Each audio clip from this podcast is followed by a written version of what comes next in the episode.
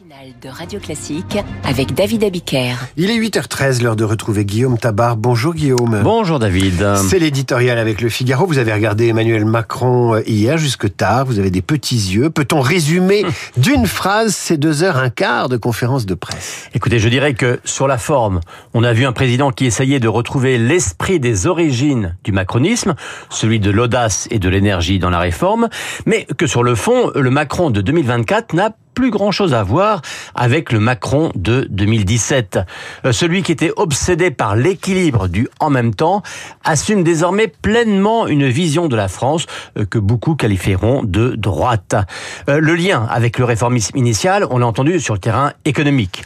Il a d'ailleurs explicitement parlé d'un acte 2, un acte 2 de la loi sur la croissance, en supprimant les normes, en relevant les seuils, en raccourcissant les délais, bref, en libérant davantage l'économie, et un acte 2 des règles du marché du travail.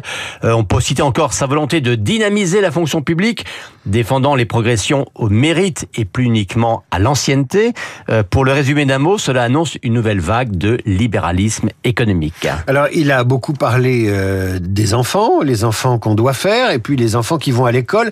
Est-ce là que vous avez reconnu une vision de droite? Sur l'école, oui, sur la société en général, avec une phrase qui peut-être résume tout pour que la France reste la France. Un slogan que l'on avait entendu jusqu'à présent dans la bouche de Laurent Vauquier ou d'Éric Zemmour.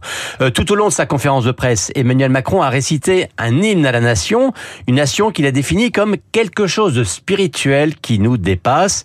Euh, il n'a cessé dans tous les domaines de vanter l'ordre, l'autorité, les rites, et ce fut flagrant bien sûr sur l'école.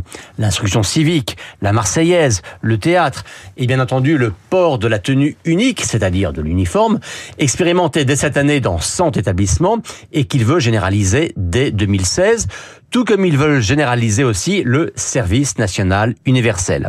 Alors, depuis sa campagne commencée en 2016, hein, en huit ans, le discours d'Emmanuel Macron a clairement évolué vers un républicanisme très troisième république, si l'on peut dire, que certains, on l'a entendu d'ailleurs pendant la conférence de presse, qualifient de vieux jeu, euh, et qu'il aurait sans doute lui-même qualifié comme tel autrefois, mais que désormais il assume pleinement. Alors, après les mots, il faudra voir les actes, mais visiblement le choc du réel l'a fait évoluer dans sa vision du pays. Avec une plume sergent-major. Sur le plan politique, on retiendra aussi la vigueur de son attaque contre le Rassemblement national. Oui, ce fut sans doute le moment où il s'est le plus animé, le plus passionné, euh, pour fustiger un RN qu'il traite de parti du mensonge, de la colère facile et de l'appauvrissement collectif.